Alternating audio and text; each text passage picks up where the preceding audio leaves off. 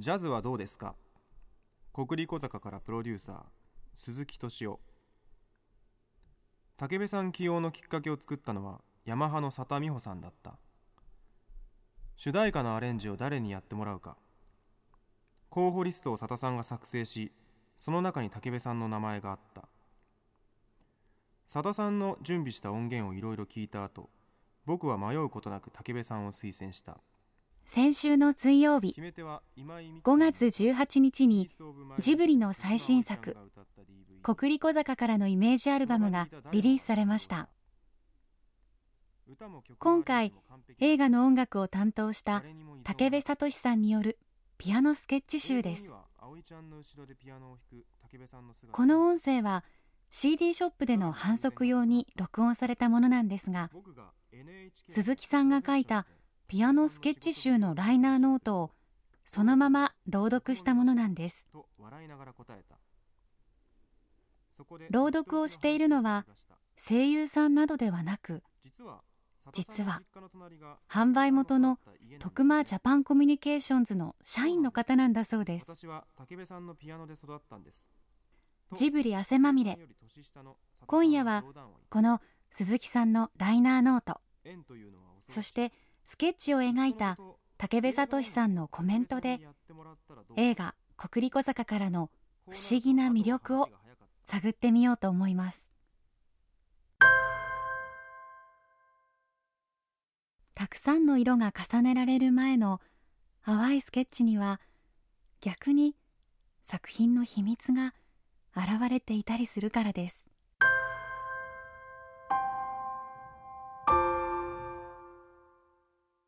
ジャズはどうですか？国立小坂からプロデューサー鈴木敏夫。武部さん起用のきっかけを作ったのはヤマハの佐田美穂さんだった。主題歌のアレンジを誰にやってもらうか。候補リストを佐田さんが作成しその中に武部さんの名前があった。佐田さんの準備した音源をいろいろ聞いた後僕は迷うことなく武部さんを推薦した。決め手は今井美樹さんの歌「ピース・オブ・マイ・ウィッシュ」を手島葵ちゃんが歌った DVD その場にいた誰もが感動した。歌も曲のアレンジも完璧だった。誰にも依存はなかった。映像には葵ちゃんの後ろでピアノを弾く武部さんの姿も映っていた。多分その今井美樹ちゃんのトリビュートライブに手島葵さんが出ていただいて、うんでその時に一緒に演奏したその DVD を多分その鈴木さんも、えーと、ご覧になっていただいて。であこれこの感じはなんかいい感じじゃないかなっていうので多分その手島さんの、えーと、曲のアレンジとかをやる人をまず最初に決めようとしてたんだと思うんです、それがねちょうど去年の夏ぐらいだったと思います。はい。さらに偶然が重なった僕が NHK のプロフェッショナルで武部さんの仕事ぶりを見た話をすると五郎君が「僕も見ました」と笑いながら答えた。うん。プロフェッショナルとはって何て答えたんだっけな。えーとねなんだっけ？忘れちゃった。結構長かったんでね、覚えてない？すいません忘れてしまいました今の武部さんにとってはどうでしょう？あ僕はねプロフェッショナルっていうのはどんな仕事でもどんな状況でもそのピアノを弾くことでも曲を作ることでもフレッシュでいることってすごく大事だと思うんですね。やっぱりねユーミンのツアーにしても毎日同じライブをやることですしあのレコーディングにしても結構細かい作業の積み重ねじゃないですか。だから日々日々やっぱりフレッシュな気持ちで仕事に臨めるっていうこと、と、あとやっぱり仕事が楽しめるってことがやっぱり一番だと思うんですよね。やっぱり長く仕事してても、面白がれるってことってすごく大事だと思うんですよ。例えば、それがアーティストの出会いでも、今回みたいな、あの、スタジオジブリさんとの出会いでも、自分の中で、あ、面白いなって思える。で、自分だったらこういうことできるっていうふうにそこでアイデアも湧くし、だからそこで、ね、まあその出会う人もそうですし、仕事もそうですし、あの面白がれるってことはすごく大事だと思いますね。そこでとっておきの話を僕がした。実は佐田さんの実家の隣が武部さんの育った家なんだよね。そうなんです。私は武部さんのピアノで育ったんです。と武部さんより年下の佐田さんは冗談を言った。縁というのは恐ろしい。そうなんです。いろんな縁が本当に重なってその隣の美穂ちゃんって呼んでるんですけれど、えーと、うちの実家というか僕があの育った家の隣の、えー、佐田美穂さんという、えー、今手島葵さんのメーカーであるヤマハの方、だからねお互い隣同士の家で僕が小学校の頃からずっとねピアノをやってるのを聞いて毎日ね夕方になるときっと練習してたでしょうからそれを彼女は聞いてたんでしょうね。クラシックはもちろんずっと小さい頃からやってたんですけど中学高校時代になるとやっぱりその頃好きだったポップスロックそういうものをやっぱり耳コピでピアノで自分で弾いてっていうのはすごく多かったんで単純にクラシックの練習だけではなかったと思いますけどね。彼女が耳にしてたのうん。いっそのこと映画音楽も武部さんにやってもらったらどうか。こうなるとあとは話が早かった。僕は関係者を説得するためにまくし立てた。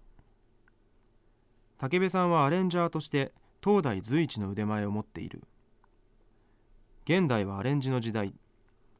絵画も小説も漫画も映画もそして音楽も全てに元がある。どこかから素晴らしいものを見つけ出しそれをそっくりそのまま引用するかあるいは元がわからないように真似をする。誤解を恐れずに言ってしまえば作曲も含めて現代はアレンジをしているということになる。武部さんという人はおそらくそのことを自覚的に仕事をしている人だと思う。だからアレンジャーの仕事に精を出している。音楽でも映画でも小説でもなんだろうな。そういうまあデザインでも何でもそうかもしれないですけど全くのオリジナルってきっとないと思うんですこの時代って。やっぱり過去素晴らしい作品がたくさんあってそういうものを要するに真似をするということではなくてそういうものを自然にこう影響を受けた中でいろんなものがミックスされて新しいものが生まれる、多分だからそれは僕があの単純にメロディーだけを書くような作曲家ではなくてあのサウンドも含めて作っていく立場でずっと仕事をしてきたっていうこともあるでしょうしあの作り方がやっぱりそういうなんかいろんなものをいいとこ取りブレンドする？何か何かと何かをミックスしたりブレンドしたりして作っていくことにやっぱり長けてきたんでしょうねきっとキャリアの中で。でその部分を直感的に多分鈴木さんも感じられたんだと思うんですね。だからそれは真似をしてるんではなくてそれを聞いた僕が僕のフィルターを通してあの新しく提示するものを。まあそういう意味でアレンジっていうことだと思うんですね。だからそういう意味では本当にいろんなものが出尽くしてると言われる時代ですけれど出尽くしてることはありえないわけでいろんなものがあったからこそそれをミックスして新しいものがどんどん生まれる。それだけいろんなものが出てくれたおかげで あの、ま、さらに違うものが生まれる。可能性がもっと広がってると僕は思うんですけどね。五郎君以下全員が賛成した。こうして国立講坂からの音楽が武部さんに決まり早速武部さんとの打ち合わせが始まった。まずはジブリの試写室で絵コンテをつないだライカリールを見てもらった。これでどういう映画なのか大雑把な内容がわかる。あの最初の打ち合わせの時にはもうまだまだ全然こうあの動いてない絵の、えー、つないだ、えー、ライカリールというものを見せていただいて。あ最初に見たんですね、ええ、でそれでどういうアイディアがあるかなっていうところから始まりました、うんで僕としてはその舞台設定になってる1963年っていうのがあのちょうど67歳の頃。僕は、えっと、1957年生まれです、ええ、だから鮮明に覚えてるんですねその東京オリンピックが来るっていうなんか高揚した時代の感じとか。でもまだまだちょっと戦後のあのものがない感じを引きずっている感じとか。なんかそういう、まあ、音楽の部分でもなんかこういわゆる進駐軍がいてジャズとかがあってで歌謡曲もそういういわゆるジャズとかラテンとかそういう匂いがちょっとあるような歌謡曲が流行っていたりだかそういう時代感みたいな時代の匂いみたいなのはすごく鮮明に覚えていてで、やっぱりそういうのをノスタルジックにではなくて、うまくこの映画の音楽にこう入れ込んでいけたらなっていうふうにな話を多分したんだと思います。会議室に戻るとすぐに武部さんから提案があった。ジャズはどうですか？ジャズって言ってもそのなんか難しいジャズとかではなくてその本物のジャズというよりはその日本にジャズみたいなものが入ってきてそれが日本人が勝手に解釈して流用してったりしたわけじゃないですかきっと。そういう意味合いでのあのジャズっていうことであったりあのなんかある種の即興性みたいなことであったり。だから全然小難しい音楽とかあの高尚な音楽としてのジャズではないです僕が言ったのは。で多分それは鈴木さんもきっと同じように捉えてくれたんだと思うんですけれど僕は結構早熟だったので割と音楽に目覚めるのも早かったんですね、だからその頃の歌謡曲とかを例えば今聴いてももう記憶にちゃんと残ってるんですね。例えばどんな人例えばその上を向いて歩くもそうかもしれないですしあのなんだろうな。じゃあピーナッツとかもね。ピーナッツもそうですよね、でピーナッツなんかはあのモスラっていうあの怪獣映画の中にあの出て出演してたのとかすごくやっぱ覚えてますし、うん、だからいわゆるこう多分鍋プロ全盛期になる、うん、ような歌謡界の時代ですよね。あのアレンジあのピーナッツなんかもそうですしそのやっぱアレンジとかサウンドとかがすごくこう当時モダンだったんでしょうね。でその感じをうまくやっぱり今の時代に伝えられたらいいなっていうふうに、うん、思いました今回。ジャズはどうですか？映画のテンポの良さと63年という時代。多分そこから浮かんだ発想だと思った。とりあえず曲を何曲か作ってもらうことになった。音楽はいくら話し合っても難しい。音が聞こえて初めて理解できるし意見が言える。いとまなくピアノスケッチの第1弾が送られてきた。でこの方向でいいだろうかっていう あの最初のプレゼンテーション、うん、でそれには多分あまりふざけたようなものは入ってなかったと思います。割とこう真面目に取り組んでなもの。例えば割とこうバラードだったりちょっとしっとりしたものが多かったのかもしれないんですねでその最初の10曲を聴いた後にまた打ち合わせをしてで鈴木さんの方からもっと遊んでくださいっていう言われたような覚えがあります。だからその時にクレイジーキャッツとか聞かされました。あのなんかあの頃ってそういう感じだったじゃないですか、あの音楽的なんだけれど、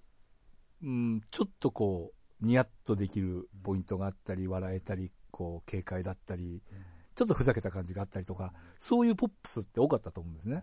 で坂本九さんもあの上向いて歩こう以前は結構そういうアプローチの楽曲多いんですよね、なんで鈴木さんの方にその Q ちゃんの昔のアルバムとかクレイジーキャッツとかなんかそういうものをなんかヒントにいただいてじゃあ次に作るのはもうちょっと遊んだものにしようって言って次の10曲を作ったような気がします。五郎くんが喜んだ。明るい。これで正解だと思う。僕も同じ意見だった。さらに五郎くんが意見を言った。深刻なシーンに軽妙な曲をつけたらどうなんでしょうね。面白い意見だった。これで音楽の方向性が決まる。泣かせのシーンで悲しい曲をつけるのは簡単だ。観客が感情移入できるからだ。反対に軽妙な曲をつければ観客は主人公たちを突き放して見ることができる。そのことで言いたいことがよく伝わる。その後も武部さんは時間に余裕があると次から次へと曲を送ってくれた。仕事が早いししかも迷いがない。プロフェッショナルで見た仕事ぶりの通りの人だった。送られてきた曲のすべてがピアノスケッチだったが音の責任者笠松浩二さんに頼んでライカリールに曲を当てはめることにした。それを見た僕らは確信を持った。これでいい。うん。なんだろうな。一つはそのライカリールの時からずっと見てきたその横浜のちょっと海が見えて坂があって坂の上に洋館が立っていてっていうそういう風景は一個スケッチの題材になってると思います。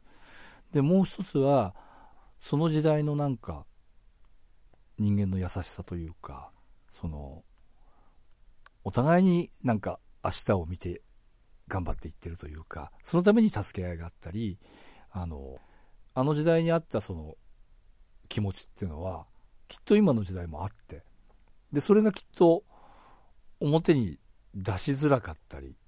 出すことを躊躇したりするような時代だと思うんです、うん、今の時代割と個の時代でそれぞれがそれぞれのペースで生きてるじゃないですか、うん、できっとなんかその時代っていうのは生き方のペースみたいなのを共有してたと思うんですね、うん、でなんかそんな生き方みたいなものを思い出したりなんか本来持ってるそういうものっていうのを、えっ、ー、とに気がついたり、うん、思い出したりするきっかけになってくれればいいなっていうふうに思いました、うん、だから多分そのそこをノスタルジックに切り取ってしまうとあああの時代は良かったなで終わっちゃうと思うんですね、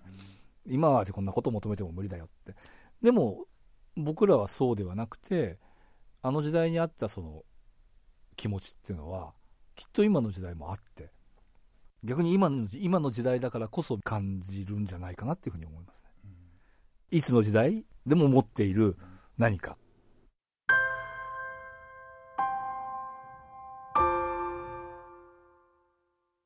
だからそういうなんか意識をなんか喚起させる音楽にしたいっていうふうに思いましたね。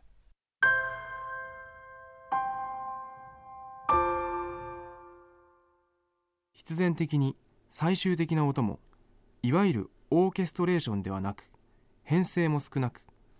それがこの作品にふさわしい。そういう方向になった。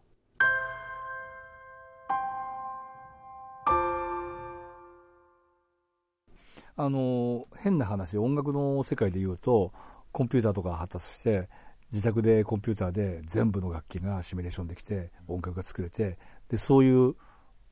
音楽が巷にはきっと溢れてると思うんですね。でもその時代はきっと音楽もいろんな楽器を演奏する人たちが集まって一緒に音を出すことによって生まれた空気とかあのサウンドのムードがあると思うんです。だから今回のレコーディングもコンピューターはなるだけ使わずに、えっと、ほほとんど生演奏であのそういうムードをやっぱり作っていきたいなっていうふうに思うんですね、うん、映画音楽ってやっぱり映画があってその BGM というかその添え物的なものだというふうに思ったらやっぱり大間違いで すごく音楽によってあのシーンが変わったりキャラクターが変わったりするってことを僕今回ここんなに感じたことはないってぐらい感じました。だからやっとやっとってまだそんなに映画の音楽作ってないですけど初めて映画音楽のたあの楽しさというかあの面白さを実感しました、どうしようかなっていう時は何かありました？うんどうしようかなっていうかあの「上を向いて歩こう」っていう曲は強いじゃないですか、うん、で劇中にそれが入るじゃないですか。でこれは本当にあのな難題というかうん。あの強さに全部持ってかれたら困っちゃうじゃないですか。それはすごくちょっと意識しましたね。だって怪物ですからあれは日本音楽史上のあれより強い怪物はいないぐらいの怪物なわけでそれが劇の中に流れるわけだから結局この映画を見た人がその曲しか印象に残んなかったってことになったら困っちゃいますよねまたね。うん。でもそれでもいいのかもしれないとも思いましたね。へえ。うん。だから音楽が邪魔してこう例えばストーリーがわからないとかセリフが聞こえないとかメッセージが伝わりにくいとかっていう風になるぐらいだったら最後に残る一曲っていうのが上を向いてる子でもいいかなとも思いましたね。うん、さすが時代のアレンジ だからまあそこも含めてだからどっちかというと僕はあの俯瞰で見られたと思います。その自分が音楽を作ってるっていう立場と割とこう日頃アーティストのプロデュースとかやってるじゃないですか、そうするとやっぱりプロデューサー的ちょっと俯瞰な見方をやっぱりしちゃうんで。で僕のアイディアでもう一箇所その街で上を向いて歩こうが流れてくるシーンを作ってもらったんですけどここをやっぱりもう一回上を向いて歩こうが流れた方がいいんじゃないですかっていうのは意見として言わせてもらって。負けたらどうしようって思ってんのに。そうなんですよあえて一歩踏み出すと。そうですよ。でもそれすごく大事な作業ですよね、っていうかやっぱりそれだけ時間もかけてそれだけあのディスカッションもしてでそのライカリールを必ず打ち合わせの時はまず見るとこから始まるんですよ。まずライカリールを見る。で見終わった後に今日のじゃやっぱ違うよねっていう話とかから始まったりあそこのシーンはすごく良くなったよねこっちの方向で正解だよねとかあそこの音やっぱり変えない方が良かったよねとか必ず見てから始まるんですねその打ち合わせが、だからすごいあの楽しかったですね。こうして順調に作業は進んだ。あとはシーンの長さに合わせて音楽を収録する時期になった。そこで僕は無謀な提案を武部さんにしてみた。映画音楽をすべてピアノにしてしまう。昨今の音楽はともするとサウンドが熱く人工的すぎる。ピアノの音一本の説得力はどうかと武部さんの眉間にしわが寄った。笠松さんはいつものように曖昧な表情をしている。五郎君はいぶかしげな顔をしている。口火を切ったのが武部さんだった。ピアノだけというのはここぞという時にやったらどうでしょうか？えーと、鈴木さんには本当に今回あのいろんな勉強をさせていただいて普通もっと文句言いたかったり口出したかったりするんでしょうけれどきっとそうじゃないなんか僕らのいいところを引き出す引き出し方っていうのはきっと知ってらっしゃる方なんだなっていうふうに思いました。僕がピアノを弾くっていう立場でまあ自分でピアノを自分のピアノでそう世界を表現するっていう立場だからあの思い切って本当にピアノだけでもいいよっていうふうに言ってくださったんだと思うんですね。まあ、でも実際その物語とか、え映像とか見るとそこになんか違う音が鳴っていたくなったんですね僕は。だけど必ずどこかでピアノが柱になってるというかいろんなサウンドのバリエーションがあるけど必ずピアノは鳴っているっていうそのピアノがこう希望みたいなことにつながっていくことだと思いますね。あの今の時代もきっともっと希望があってしかるべきだと思うんですね。だからそういうなんか希望になってくれればいいなっていうふうに思いますそのピアノの柱となってる部分が。これって一番こうなんか飾り立てしていない巣のなんかその映画のものなんじゃないかしら。うん。それってきっと未来へ向かってのこう思いとかなんかそそのそこのだから一番シンプルな形をパッケージしたアルバムになってると思うんですね。きっとこの「コクリコ」っていうのはどの世代が見ても何か感じられるんじゃないかなっていうふうに思うんですね、うん、だからそれこそおじいちゃんおばあちゃんが見ても感じられるだろうし僕らみたいな世代がから大学生、うん、中学生もっと小さい子供たちが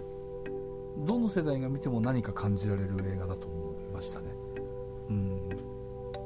世代とか人種とか性別とかそういうことじゃなくて人間なら誰もが持って生まれたねものってい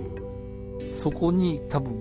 フォーカスを合わせてるんじゃないかなっていうふうに思うんですね。僕の提案は無残にも蹴散らされたが言ってみるものである。というのも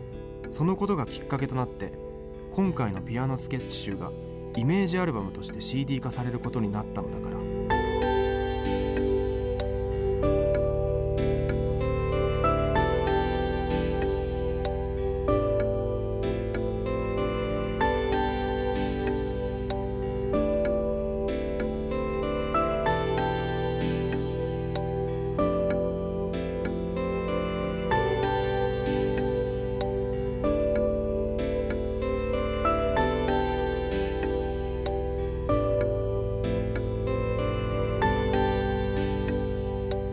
鈴木敏夫のジブリ汗まみれ。今夜は映画「国立小坂」からイメージアルバム。ピアノスケッチ集を描いた武部聡さんのインタビューと鈴木さんが書いたライナーノートの朗読をお届けしてきました。朗読は徳間ジャパンコミュニケーションズのマーケティング本部販売促進部。佐藤祐樹さんでした。でもなぜ鈴木さんは販売促進部の方をナレーターに起用したんでしょう。一体この映画は何を伝えたいんだろうねっていうディスカッションになる時もあるわけですよ。単純にこの音楽どうするってことじゃなくて。で海ちゃんっていうのはどんな子なんだろうね結局みたいな。でやっぱりそういうところを鈴木さんの目線五郎さんの目線でいろんなことを話してくださったのがすごくヒントになりましたし参加させていただいてそういうやり取りを聞かせてもらったのはすごくこう感謝してますし多分それはこの1年間の間にいろんなことをねあの見聞きしたことっていうのは絶対にこのサウンドに生かされていくっていうふうに思ってます。で五郎さんはこの時代をリアルタイムで多分経験してないと思うんですよね。で鈴木さんは鈴木さんでこの時代僕僕よりももっと年上だったわけで。だからその1963年という時代の捉え方もみんなそれぞれ違うじゃないですか。きっと鈴木さんの年年代僕の年代五郎さんの年代まあそれこそスタッフ皆さんの年代。でもなんか共通できる共有できる思いみたいなのがきっとあって。でそれがこの映画のテーマなんだと思うんですね。このアルバムを聴きながら僕は昔の日本映画を思い出していた。そういえば60年代の日活の青春映画にこういう感じの曲が多かった気がする。僕は自分の DVD ライブラリーを漁った。石原裕次郎主演の「憎いアンチクショー」を見つけてオープニングを見てみた。いきなりジャズの軽快な音が聞こえてきた。徳間ジャパンコミュニケーションズの佐藤祐樹さんは今頑張って CD ショップを回っていると思います。参加するから力強い仲間になる。映画「国立小坂」からはそんな新しい仲間たちを生み出しながら制作進行中です。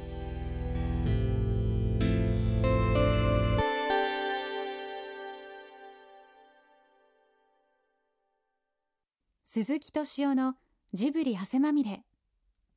この番組はウォルト・ディズニー・スタジオ・ジャパン。JAL 町のホットステーションローソン。アサヒ飲料。日清製粉グループ。三井住友海上火災保険。リクシル。リクシル住宅研究所アイフルホーム。au の提供でお送りしました。